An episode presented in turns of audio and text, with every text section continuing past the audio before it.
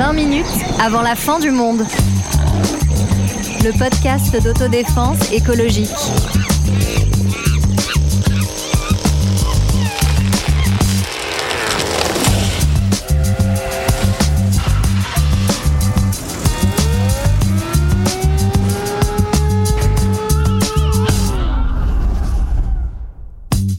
Bâtiments qui s'effondrent, panique dans les rues de New York, tornades, météorites et vagues géantes, économie paralysée et virus en mouvement. Non, ce n'est pas votre dernier flash info, mais la forme que peut prendre la peur au cinéma. Dans les films catastrophes de mon adolescence, les garçons étaient forts, évidemment. Les filles étaient belles et nunuches, évidemment.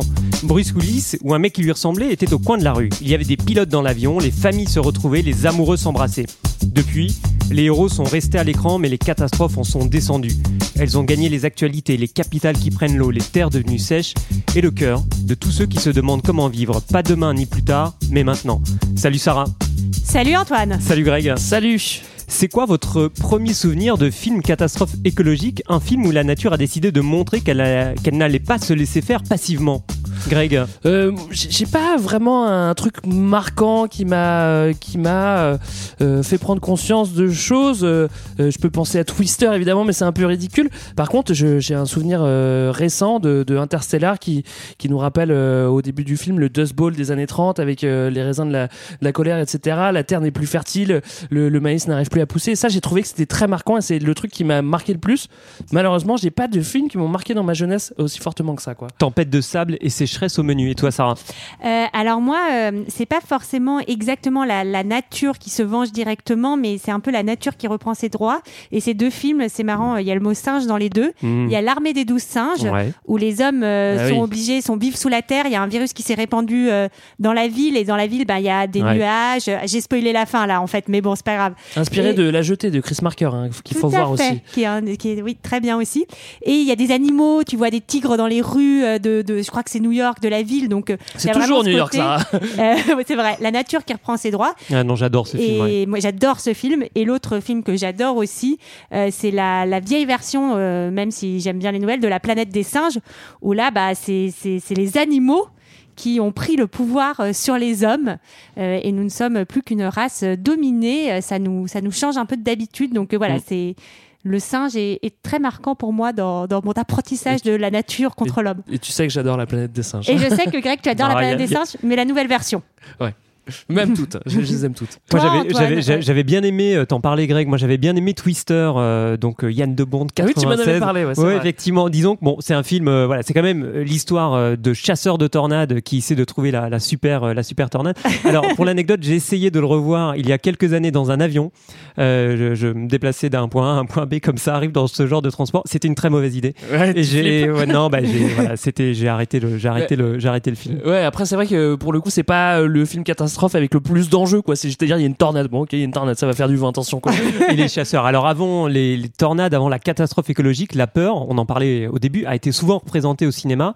Et euh, dès le début euh, du cinéma, dès les années 30, alors c'est la peur, elle, elle a pris au cours de l'histoire du cinéma plein de formes différentes en fonction de ce qu'était à la fois la technique euh, du cinéma à l'époque et puis aussi les grandes Ouais. peurs qui ont traversé euh, ces sociétés américaines et occidentales. Alors moi, ça- ça m'a fait un peu rire parce que même avant les années 30, tu allais même chercher encore avant, au début euh, du, du 20e siècle, même fin 19e, 1896, Le Manoir du Diable de Georges Méliès, qui est considéré comme le film d'horreur.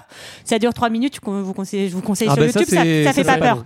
Geor- Georges Méliès après a fait en 1902 euh, un des premiers films catastrophes, c'est un court métrage mais qui a un titre qui est digne d'Hollywood, enfin de Hollywood français en tout cas, ça s'appelle Éruption volcanique à la Martinique. c'est, pas, c'est pas mal ça. Je l'ai regardé. Ouais, c'est bien alors? Mais Méliès, on sait que c'était un magicien, donc Ouais. il faisait des effets. D'abord, il était magicien, après, il est devenu réalisateur, donc il mettait en scène ces choses-là. Bah, tu peux le regarder, ça dure une minute, ça va pas te prendre beaucoup de temps. hein. D'accord, c'est, toujours moins long qu'une série. Hein, C'est une éruption volcanique, c'est ça? Ouais, et tu sais où c'est? En Martinique. Exactement. Voilà. C'est pas mal. Et ben voilà, écoute, ces films qui résument euh, leurs propos dans le titre, c'est quand même assez pratique. Alors il y a les années 30, crise Oui. économique euh, aux États-Unis. Il y a Et- la, la montée aussi de, de quelques fascismes. hein. On a on a Hitler. On Alors est-ce que c'est ça que représente euh, On voit beaucoup à l'époque euh, des vampires, les Dracula, les, euh, King Kong euh, au cinéma. Est-ce qu'ils représentent, euh, est-ce qu'ils représentent cette peur-là? Bah, on peut penser qu'il peut y avoir euh, un peu cette peur-là. Il y a Dracula, il y a Frankenstein, il y a Dr Jekyll et Mr Ouais. Hyde.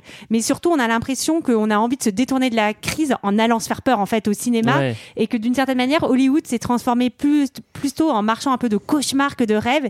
Et on, on va un peu euh, expier toutes ces, toutes ces peurs et toutes ces angoisses au cinéma en se faisant encore plus peur au cinéma avec, euh, avec ces monstres qui, peut-être certains, euh, ces monstres, est-ce que c'est c'est les figures d'Hitler? Est-ce que c'est est -ce c'est la crise économique? Mmh. C'est c'est Mmh. difficile à dire, mais en tout cas, on, on va expier tout ça, quoi. Ouais, moi j'ai trouvé aussi que en fait, euh, au début des films catastrophes, on s'inspirait beaucoup du réel. Alors quoi de plus euh, flippant que la Bible, hein, tu vois, pour euh, pour faire vrai. des films catastrophes. Les premiers c'était vraiment l'Arche de Noé, l'Apocalypse, etc., etc. Un bon réservoir de scénar. hein, Ouais. Et Ouais. après aussi toutes les catastrophes euh, célèbres qui ont existé. Donc euh, il y a Pompéi, il y a le séisme de San Francisco de 1906, euh, les ouragans justement avec Twister. Ouais. Au début, c'est toujours euh, très inspiré du réel. Et très vite, là, comme on vient de les citer avec les vampires, on va dépasser le réel dans les années 30. On va chercher à se faire peur avec des choses qui n'existent pas, des monstres, des fantômes, des esprits, pourquoi pas des extraterrestres. Oh. Sachant que je, moi, je trouve hein, que pour que ça nous fasse vraiment peur, il faut quand même que ça se rattache un peu au réel. Il faut des images choquantes. Et c'est pour ça que, par exemple, King Kong dans les années 30 va déglinguer l'Empire State Building. Et c'est peut-être aussi le début de la fame pour New York parce que New York, dans les films catastrophes, Alors c'est une Combien- ville qui prend très cher. hein. voilà, c'est-à-dire C'est, c'est la euh, capitale du film Un catastrophe. classique. Euh, on peut en citer 10 000. hein. Il y a le jour d'après, Je suis une légende. je- New York Volcano, celui-là, je l'ai pas vu, mais il a, l'air gratiné. Daylight. Enfin, il- New York, c'est vraiment la capitale des films catastrophes. On a tous vu des images de, New York de New York et, et c'est vrai qu'il faut que ça frappe les gens. Et New York dévasté, maintenant on est habitué dans l'imaginaire, mais c'est vrai que ça frappe. Alors tu parlais des années 30, euh, après la Seconde Guerre mondiale, la grande peur des années 50, c'est euh, la peur de la bombe euh, atomique, qui est elle aussi représentée au cinéma. Docteur Oui. Folamour de Stanley Kubrick avec ce, ce savant euh, et euh, ce général, euh, cet officier américain qui pète euh, les plombs. Oui, tout à fait. Et puis c'est aussi euh, les grosses bébêtes radioactives. Euh, par exemple, Godzilla euh, qui serait né euh, de, de- des essais nucléaires, Ah oui. qui aurait fait tout péter la croûte terrestre, je crois, et Godzilla en est sorti. Donc euh, elle est assez bien, euh, elle est assez bien représentée. C'est aussi euh, les peurs, un peu les angoisses, la chasse aux sorcières de McCarthy, etc. Donc euh, et on commence à avoir de plus en plus, c'est vrai, un peu les, les aliens aussi au cinéma. On commence à en avoir euh, un peu peur. Il y a les les Roswell, les Flight to Mars. Ça, ça arrive un peu sur sur les écrans aussi. Et les nouvelles peurs des, des années euh, 60-70. euh, alors, il y a- il y, a un livre d'Ignacio Ramonet où il raconte que finalement, les, les films catastrophes des années 60-70 sont en lien avec euh, la crise qui frappe euh, les studios à ce moment-là. C'est Ouais. la tour euh, infernale. Mais il y a d'autres crises dans les années euh, 60-70. La peur de la surpopulation, les crises économiques, euh, les catastrophes euh, naturelles. Est-ce que vous avez des, des films qui racontent ces peurs-là et qui commencent à parler un petit peu d'écologie? Puisqu'on parle de ressources, de répartition euh, des richesses et euh, de catastrophes naturelles. Bah, il y a un exemple emblématique que tu connais bien, Antoine, hein, c'est Soleil Vert. Euh, Exactement. Voilà, c'est c'est 1974, je crois, et ça décrit euh, un monde où en fait l'homme euh, a pollué, a irradié la terre, et en plus l'a surpeuplé. En fait, il y a eu une loi qui est passée, on a interdit la contraception, donc les gens sont trop nombreux, n'ont plus de ressources, et c'est un univers absolument dévasté. Et on verra, ça changera un peu par la suite, mais dans Soleil Vert, la nature, elle est dévastée, mais elle ne, enfin, elle ne fait rien. En fait, elle est neutre, c'est-à-dire qu'elle s'est laissée dévaster et c'est tout. Et on va voir par la suite que peut-être la nature va commencer un peu à, se venger de, tout ce qu'on lui a fait. Alors un mot sur Soleil Vert, vous pouvez euh, trouver euh, le générique euh, sur YouTube. À lui seul, il vaut le détour parce qu'il raconte bien le passage de la civilisation telle qu'on la connaît, production d'automobiles, euh, building géant, et petit à petit ce dérèglement aujourd'hui qu'on vit, qu'on questionne et qui bouleverse toute la vie avec cette exploitation illimitée de ressources pourtant complètement limitée et finie.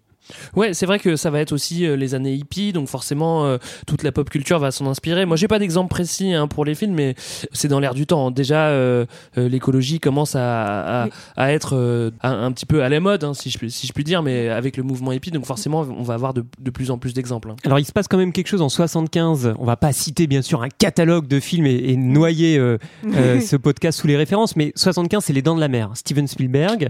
Et ce que je trouve intéressant dans ce film, c'est qu'il y a le monstre, donc donc le requin, qui est une espèce de, de figure de la contre-révolution euh, culturelle. Donc tu parlais, Greg, justement des mouvements hippies, euh, de cette liberté, de cette quête de plaisir et de jouissance qui euh, gagne l'ensemble des sociétés occidentales. Et en fait, quand on regarde le tout début du film, c'est simplement une- un groupe de très sympathiques beatniks sur la plage. Ouais. Ils fument, packent des cigarettes, ils boivent un Non. coup, ils jouent de la guitare, et il y a une fille et un mec qui veulent aller se baigner. Alors elle court, c'est un super plan d'ailleurs, elle court, elle enlève ses vêtements sur le- la dune, elle rentre nue dans l'eau. Le mec a trop bu et donc euh, tout bourré, il tombe sur le sable, et elle, elle se fait croquer par le requin. Moralité, on se fait bouffer tout cru euh, parce qu'on se baigne après avoir kiffé la vie, et on a l'impression que le requin, c'est euh, les décennies qui s'ouvrent et dans lesquelles Oui. nous avons grandi. Tu, tu l'as décrit un peu comme si c'était vraiment des hippies. On rappelle vraiment que c'est des beatniks et c'est dans les Hamptons, c'est-à-dire un endroit Ouais. qui est très très chic euh, euh, sur Long Island au bout de New York. Et ils sont pas trop déglingues, ils sont, c'est vraiment des, des, des, des gens de bonne famille hein, qui En se font cas, voilà, hein. ils- Mais justement, il y a morale. Voilà, exactement. voilà, on peut dire le, le requin se, le requin se venge. Et alors, dans les années 90, ça c'est une décennie dans laquelle nous on a grandi. Vous, vous avez Ah bah vu oui. des, des films. co- Comment vous voyez d'ailleurs euh, Comment vous avez regardé les, les films quand vous étiez petit euh, dans cette euh, dans cette décennie 90 C'était comme que tous vous alliez au vidéoclub Oui, ah bah, Ouais, pff, ouais, ah bah moi j'ai ouais. j'ai passé des heures et des heures à Vidéo Futur Ah, Moi, j'adore les vidéoclubs. à, à choisir des films là avec mes copines, on n'arrivait pas à se mettre d'accord. Non, puis ça coûtait on- de la thune hein, quand même. hein. Oui, oui, c'est vrai, mais on a, je crois que j'avais un abonnement et tout. Et puis alors on regardait les pochettes de films d'horreur, mais ça nous faisait trop peur. Mhm. Et voilà, il y avait des films. euh, Encore une fois, je me rappelle l'image de la pochette de Carrie, elle m'a marqué à vie. Mais ouais, j'allais, j'allais regarder ces films-là. Et c'est à cette époque-là, en fait, dans les années 90, on a un vrai développement des effets spéciaux. Et là, le film catastrophe va complètement se relancer dans les années 90. Et on a les Independence Day, les Twisters de tout à l'heure, le Pic de Dante, euh, et Ah, puis les. Armageddon, Deep Impact. Euh, Ça y est, la, la catastrophe est, est Et le jour internationale. d'après, le, jour d'après, quand même. hein, Exactement. C'est On- c'est 2004, c'est plus les, c'est on est Ah, encore plus vrai. loin. Bah, c'est vrai que ça sonne un peu, enfin, ça sent un peu les années 80. Et parce que- pas mal de ces films d'ailleurs sont abordés dans l'excellent podcast euh, Deux heures de Ouais. perdu. Ah, tu euh, connais aussi, et oui, un petit peu aussi produit par le tout aussi excellent Fréquence Moderne. si vous voulez revivre euh, les grands films des années euh, des années 90, Et on va peut-être écouter un peu après les années 90 l'extrait, euh, un extrait de la bande-annonce d'un film qui lui aussi à sa façon nous parle d'écologie. Pourquoi es-tu venu jusqu'ici? Dis-moi quelles sont tes intentions. Porter sur le monde un regard sans haine. C'est tout.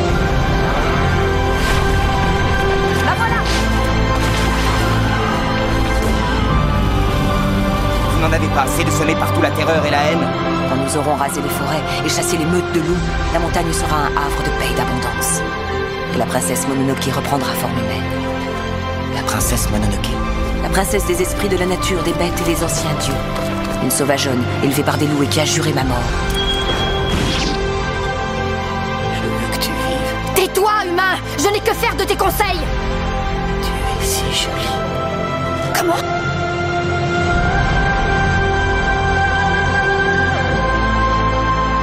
suis venu ici pour demander à l'esprit de la forêt de me délivrer de la malédiction de Nago.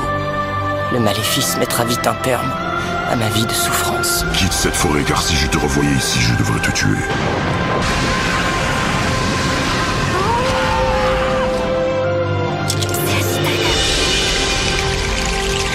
Je voudrais que les humains et les dieux de la forêt puissent vivre en paix. Il faut se dépêcher ou notre tribu disparaîtra jamais Alors c'est donc euh, Ah, la bande-annonce du film Princesse Mononoke de Miyazaki, sorti en 1997. Donc euh, c'est c'est un dessin animé, un manga, et euh, ça représente vraiment cette lutte entre euh, l'homme qui exploite les ressources, qui les surexploite, et la nature qui, par ses esprits et par ses des êtres un peu irréels, va va se venger. Et euh, je trouve ça assez intéressant parce que ça s'adresse pas à des très jeunes enfants, mais quand même déjà à un public un peu plus jeune euh, Mm. qui peuvent un peu euh, toucher ces sujets. Alors, est-ce que les films, justement, peuvent nous permettre, euh, quel que soit l'âge qu'on a, de comprendre, d'approcher un peu l'ampleur et la complexité des dérèglements climatiques parce qu'on se dit c'est un phénomène qui est à la fois local et global, euh, invisible mais parfois très présent. On est tous coupables mais pas tous de la même façon évidemment. Euh, il y a science, euh, culture politique, représentation. En fait c'est assez compliqué et si on, on veut trouver un méchant, bah, c'est pas un James Bond cette fois, un savant fou russe, c'est un peu plus compliqué. Est-ce que ces films-là peuvent euh, nous sensibiliser, nous aider à, à comprendre ce qui se passe?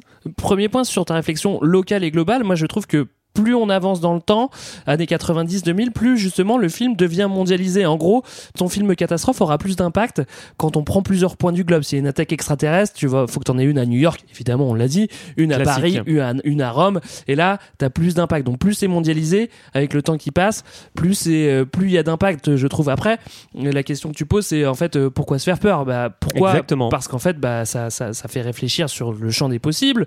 Euh, finalement, moi, je trouve aussi que ça peut être sain d'avoir peur parce que c'est ce qui peut te pousser à agir, c'est ce qui peut te pousser à réfléchir, à te dire en fait, là il se passe des choses, euh, il va falloir que je commence à agir parce que j'ai peur. Parce que tant que t'as pas peur, tu, tu n'agis pas. Et c'est vrai qu'avoir peur, ça peut aider à prendre conscience de, de certaines choses, Mais quel, je trouve. quel- quel type de peur écologique? Parce que si c'est une peur à la film, euh, au film type film catastrophe américain, c'est-à-dire avec des glaçons géants, des vagues de 150 mètres comme on voit dans certains films, est-ce qu'on se dit si c'est ça le dérèglement climatique et qu'évidemment euh, c'est pas ce qui se passe en bas de chez soi, est-ce qu'on se dit est-ce que cette peur-là, elle va pas jusqu'à insensibiliser? Bah, c'est Mhm. possible. euh, et surtout, moi, en fait, je trouve que c'est pas tant les films catastrophes qui me font peur, euh, type euh, Le jour d'après ou 2012, euh, voilà, où c'est ce que tu dis, les gros glaçons, les grosses tornades.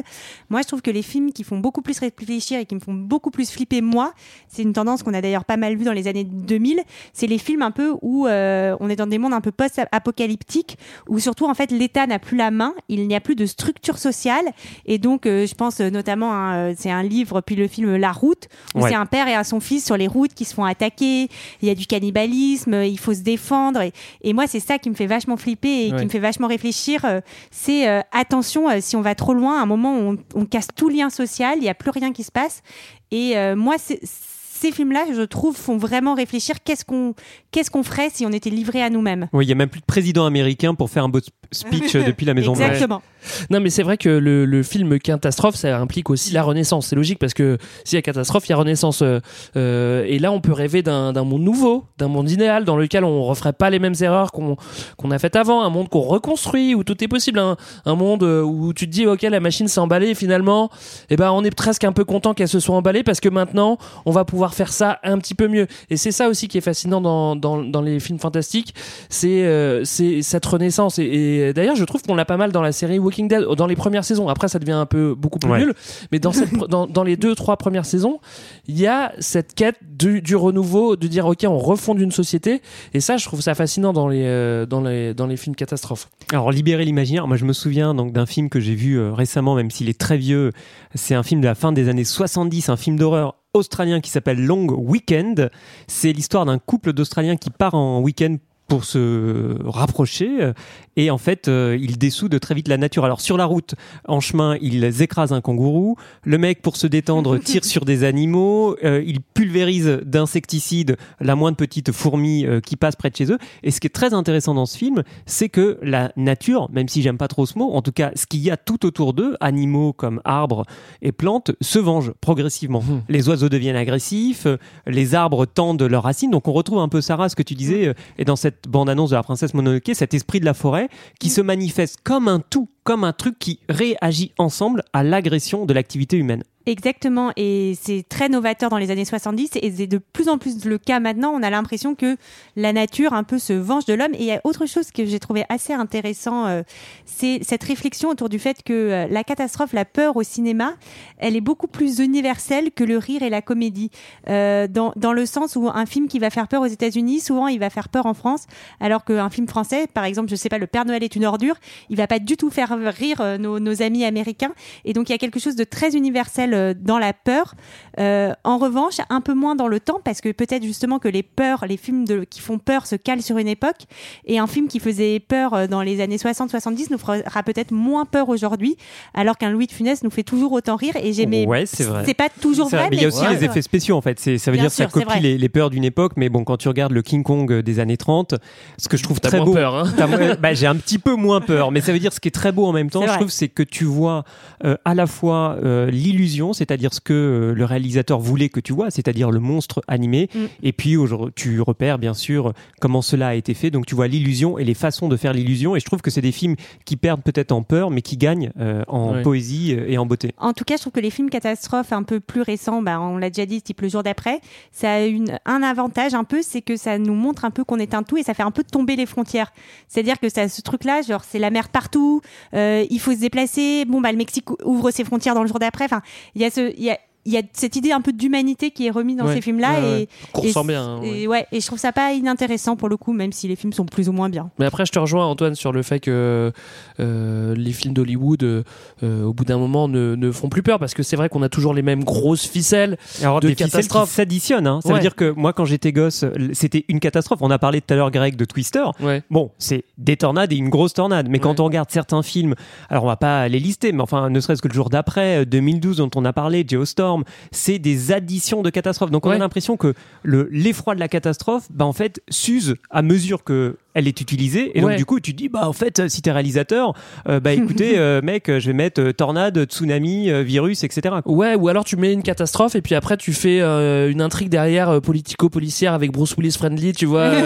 Et en fait, c'est toujours un petit peu la, la même chose. Et c'est vrai qu'au bout d'un moment, ça perd, ça perd en impact. L'exemple que tu as cité, Geostorm, c'est, c'est- je trouve que c'est le meilleur parce que le pitch du début est vraiment génial. Alors c'est quoi le pitch, Greg? Le pitch, je crois que c'est qu'en fait, il y a un dérèglement climatique génial et en fait, les humains ont fait de la géo-ingénierie fabuleuse. C'est-à-dire qu'ils ont fait une espèce de dôme. hein, Eh ouais, c'est ça. Arrêtez-moi si je m'arrête, hein, si je me trompe. Arrêtez-moi si je m'arrête.